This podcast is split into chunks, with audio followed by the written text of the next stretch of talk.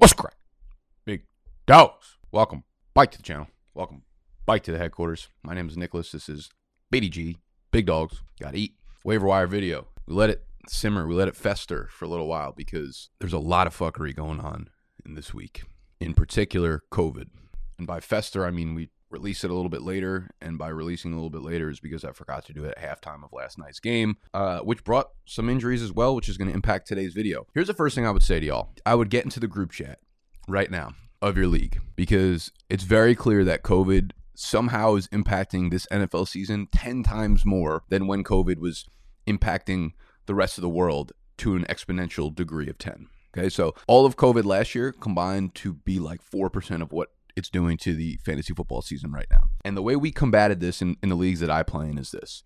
We have our normal IR spots, right? In, in your leagues, you might have one IR spot, you might have two IR spots. It doesn't matter. So for what we do, we open up the IR spots to unlimited number of spots, okay? However, as the commissioner, the rule is you are only allowed to, depending on however many you normally had, right? If it was one, then it's one. If it's two, then it's two. You're only allowed to put one non COVID player into the IR, right? So if someone breaks his leg, gets put on the IR, you're allowed to put him in the IR. But if your normal rule is having one IR spot, then you're not allowed to pile on multiple IR spots on top of that, although we've opened the entire IR slot thing that makes any sense. I don't think I'm explaining this well. Basically, we're allowing unlimited number of COVID players to hit the IR spot. Okay. So we're going to open it up to 10 IR spots. All right. But still, only one of them can be injury related. The rest of them have to be COVID if you're going to pile on more than one of them. All right. So as a commissioner, I'll go around once every few days, just look at the rosters, make sure no one's fucking cheating. And if they are, then I manually just drop one of the players that they, I, I, I dropped someone from a, from a roster this morning.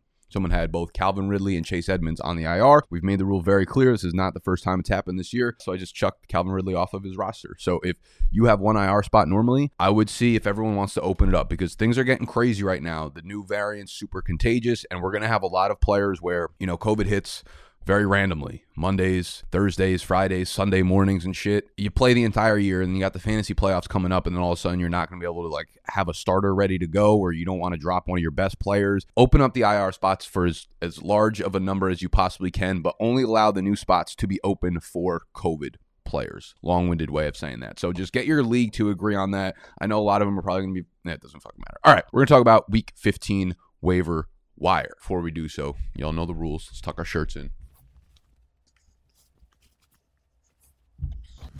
Stop yelling. Let's eat.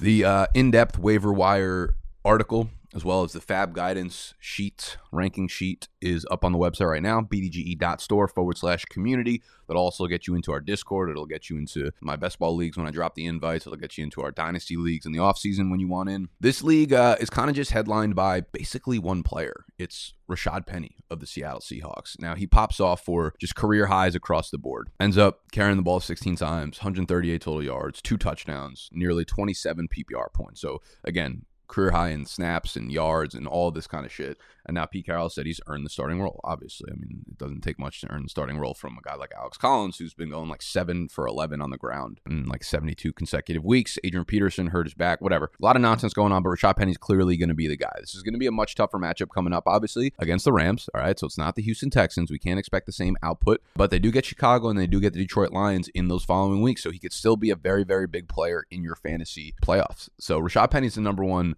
priority this week. If you have the number one spot, you use it on him. If you have any fab left, you probably use that on him as well because we all need running backs at this point in the season. Behind him, it's tough because Miles Sanders and Austin Ekeler are both expected to play this week, which wipes off Justin Jackson, Josh Kelley, Boston Scott, Jordan Howard, Kenny Gainwell. The one player I would still think about maybe throwing like five bucks at or five percent at, whatever you want to you know decipher this as is Jordan Howard. I think Jordan Howard has a double digit touch role, possibly a goal line role whenever Miles Sanders gets back if he is back this week, regardless. So he's the only one I could probably still consider addable right now out of that you know all those committees and shit like that. Austin Ekeler plays on Thursday, so we'll know like relatively soon whether or not you can pick up the other guys. If Austin Ekeler for some reason like has a setback or you know swells up and he can't go, Justin Jackson's my preferred guy. They are going to be in a committee regardless, though, so it kind of caps the upside and it makes the situation a little bit more uncertain regardless. Okay, let's continue down the running back hole. So Craig Reynolds is a guy that I talked about in the live stream yesterday, and I got hella excited about for some reason. Craig Reynolds of the Detroit Lions. Now I heard today, or I saw today, that there were suggestions that um, both D'Andre Swift and Jamaal Williams might miss this upcoming game again. Okay, I think it's pretty it's a pretty sure thing that D'Andre Swift is probably going to miss week 15. Jamaal Williams though got put on COVID IR. Apparently though there's a, a, very high likelihood that he also misses this upcoming game. That would leave Kirk Reynolds in line to be the feature workhorse again, okay? And he led the team in snaps, 46% of the snaps and that will probably only go up as he performed really really really really really really well. They get Arizona this upcoming week, then Atlanta, then Seattle. So a pretty good schedule going forward and I actually I, I like him as a as a nice sneaky ad. So Craig Reynolds is probably my running back 2 on the week as far as these pickups are concerned. I know a lot of people are going to write them off because they never heard of them. but as I mentioned in yesterday's live stream, Adam Schefter came out on Sunday and was like really excited about Craig Reynolds for whatever fucking reason. He has inside information apparently, right? And he uh, likened the situation of how he felt about Craig Reynolds this week to how he felt about Elijah Mitchell in week one, which is a pretty hefty, lofty comparison. And it turned out to be extremely fucking accurate. And now I feel like this is not a guy that you want to let slip by. It's not a guy that you're going to have to put a lot of money on, but it's a guy that you probably want to have on the back of your roster because in case uh, if he has another good game this week against uh, Arizona, then he's probably the starter against Atlanta and Seattle for the last two weeks of the season, and you probably want that guy, especially if he gets more involved in the passing game and becomes like the D'Andre Swift role there. Uh, he's going to be super super valuable. The rest of the guys at the wide receiver position, like KJ Osborn, is probably owned already, but if not, he would be my top guy. He's going to be a, a clear like flex play as long as Thielen is out. Amon-Ra St. Brown is super interesting. He's been getting a ton of targets in Detroit. They're not a lot of valuable targets, but as long as Swift is out, Jamaal Williams is out, TJ Hockenson, I don't really know what the fuck his deal is with the hand injury. So if he's out again too, this becomes like a, an easy eight to nine target guy in Amon-Ra St. Brown. The ceiling's not really there, but like if you're going to get 14, 15, 16 PPR points out of Amon-Ra St. Brown, I mean, fucking fire him up. You know what I'm saying? Gabriel Davis is also really interesting because Emmanuel Sanders is going to be out for multiple weeks. And he had a season high in, or actually, I think a career high in, in snaps, in routes run, uh, scored touchdowns in multiple games in a row. Is going to be a very, very big part of this offense, obviously, going forward. And he's attached to Josh Allen. Now, I want to talk about Josh Allen for a second because for those y'all in super flex leagues or one quarterback leagues, I think this needs to be on your radar, right? We have two big injuries this week at the quarterback position Lamar Jackson, Josh Allen. Now, Lamar Jackson's got the low ankle sprain. Apparently, it's not serious and he should be fine for week 15. His mobility might be limited a little bit, but he seems good to go. Now, Josh Allen is also considered day to day with like a foot sprain or something. I'm only technically doctors, uh, so I can't really speak on this, right? But Dr. Jesse Morse, the GOAT, is having a little bit of pessimism here uh, he says, I have a feeling they are undercalling this Josh Allen injury, and I'm curious to see how the next 14 days plays out. I think he has a midfoot Lisfranc sprain. I think Bills Mafia Trubisky can help them win three or four. Carolina, Atlanta, New York Jets. Be smart here. Best case scenario, Allen plays week 15 with a carbon fiber insert, doesn't run as much, and comes out of the game without worsening the injury. That is very plausible. I'm just thinking out loud. He thinks the injury is probably worse than they are letting on. Now, Allen did play most of the game. Uh, he did play the second half of the game. So that would suggest that he's probably okay to suit up. But it's also possible that it just doesn't happen. So I just want you guys to be prepared. If you're in a Superflex league and you have Josh Allen, I, despite the good reports, I would just pick up Mitch Trubisky in case. Okay. And if you're not, even if you're in a Superflex league and you need quarterback help, or if you're playing against Josh Allen, me against One Chains who has him, I would still probably throw a couple dollars at Mitch Trubisky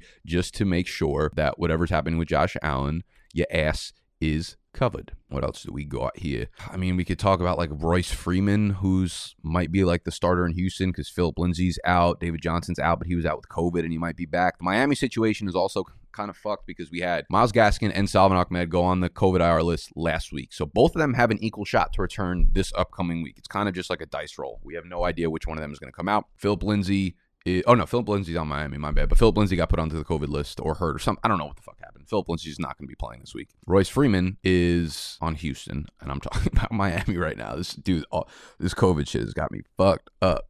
Miami. Malcolm Brown should be back this week, though. If Malcolm Brown is not ready to go, they are probably going to promote Duke Johnson and Gerrid Doaks off of the practice squad. Now, Gerrid Doaks is like a super interesting, he was a super interesting prospect. He was kind of a, a, little bit buzzy in the Dynasty Twitter community. So I wouldn't be surprised to see him get some run, but he's gotten no run up to this point in the season. So that probably kind of tells you what they think about him from now on. Uh, same thing with Duke Johnson. Like, let's not get crazy excited because they also haven't used him yet at all. So they're not crazy excited about him. Malcolm Brown would probably be the guy, but I can't imagine anyone in this backfield being looked at as anything more than like a shitty, shitty RB3. Probably like Malcolm Brown, if he's back, I'll probably rank him like RB37 or some shit. Honestly, I'm if I have a luxury bench spot, I might throw it at Salvon Ahmed because Myles Gaskin's not going to be available in your on your waiver wire. If Salvon Ahmed clears the COVID list and Gaskin doesn't, there's a good chance that Ahmed becomes like the workhorse there in Miami. So I think, you know, we're probably getting a little bit too cute there, but I think it's worth noting. What else do we got going on here on the wave of wire? That's really it with the big name players. I have the list of like more in depth guys that you can get a, a feel for uh, on the chart right now. Again, bdge.store forward slash community defenses. So we have Miami against the Jets. They are my top streaming defense this week.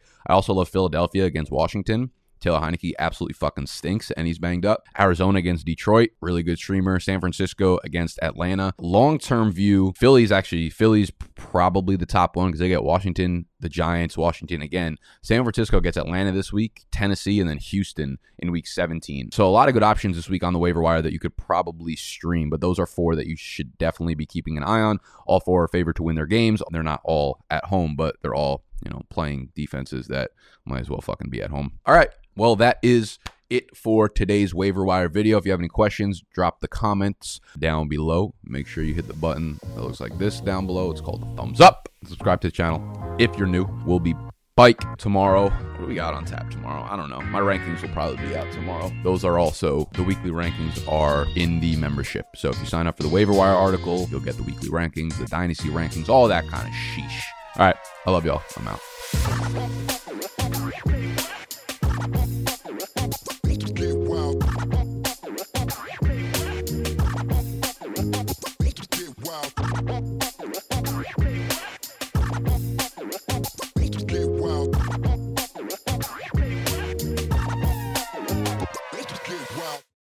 Save big on brunch for mom, all in the Kroger app. Get 16 ounce packs of flavorful Angus 90% lean ground sirloin for $4.99 each with a digital coupon. Then buy two get two free on 12 packs of delicious Coca Cola, Pepsi, or 7UP, all with your card. Shop these deals at your local Kroger, less than five miles away. Or tap the screen now to download the Kroger app to save big today. Kroger, fresh for everyone. Prices and product availability subject to change. Restrictions apply. See site for details.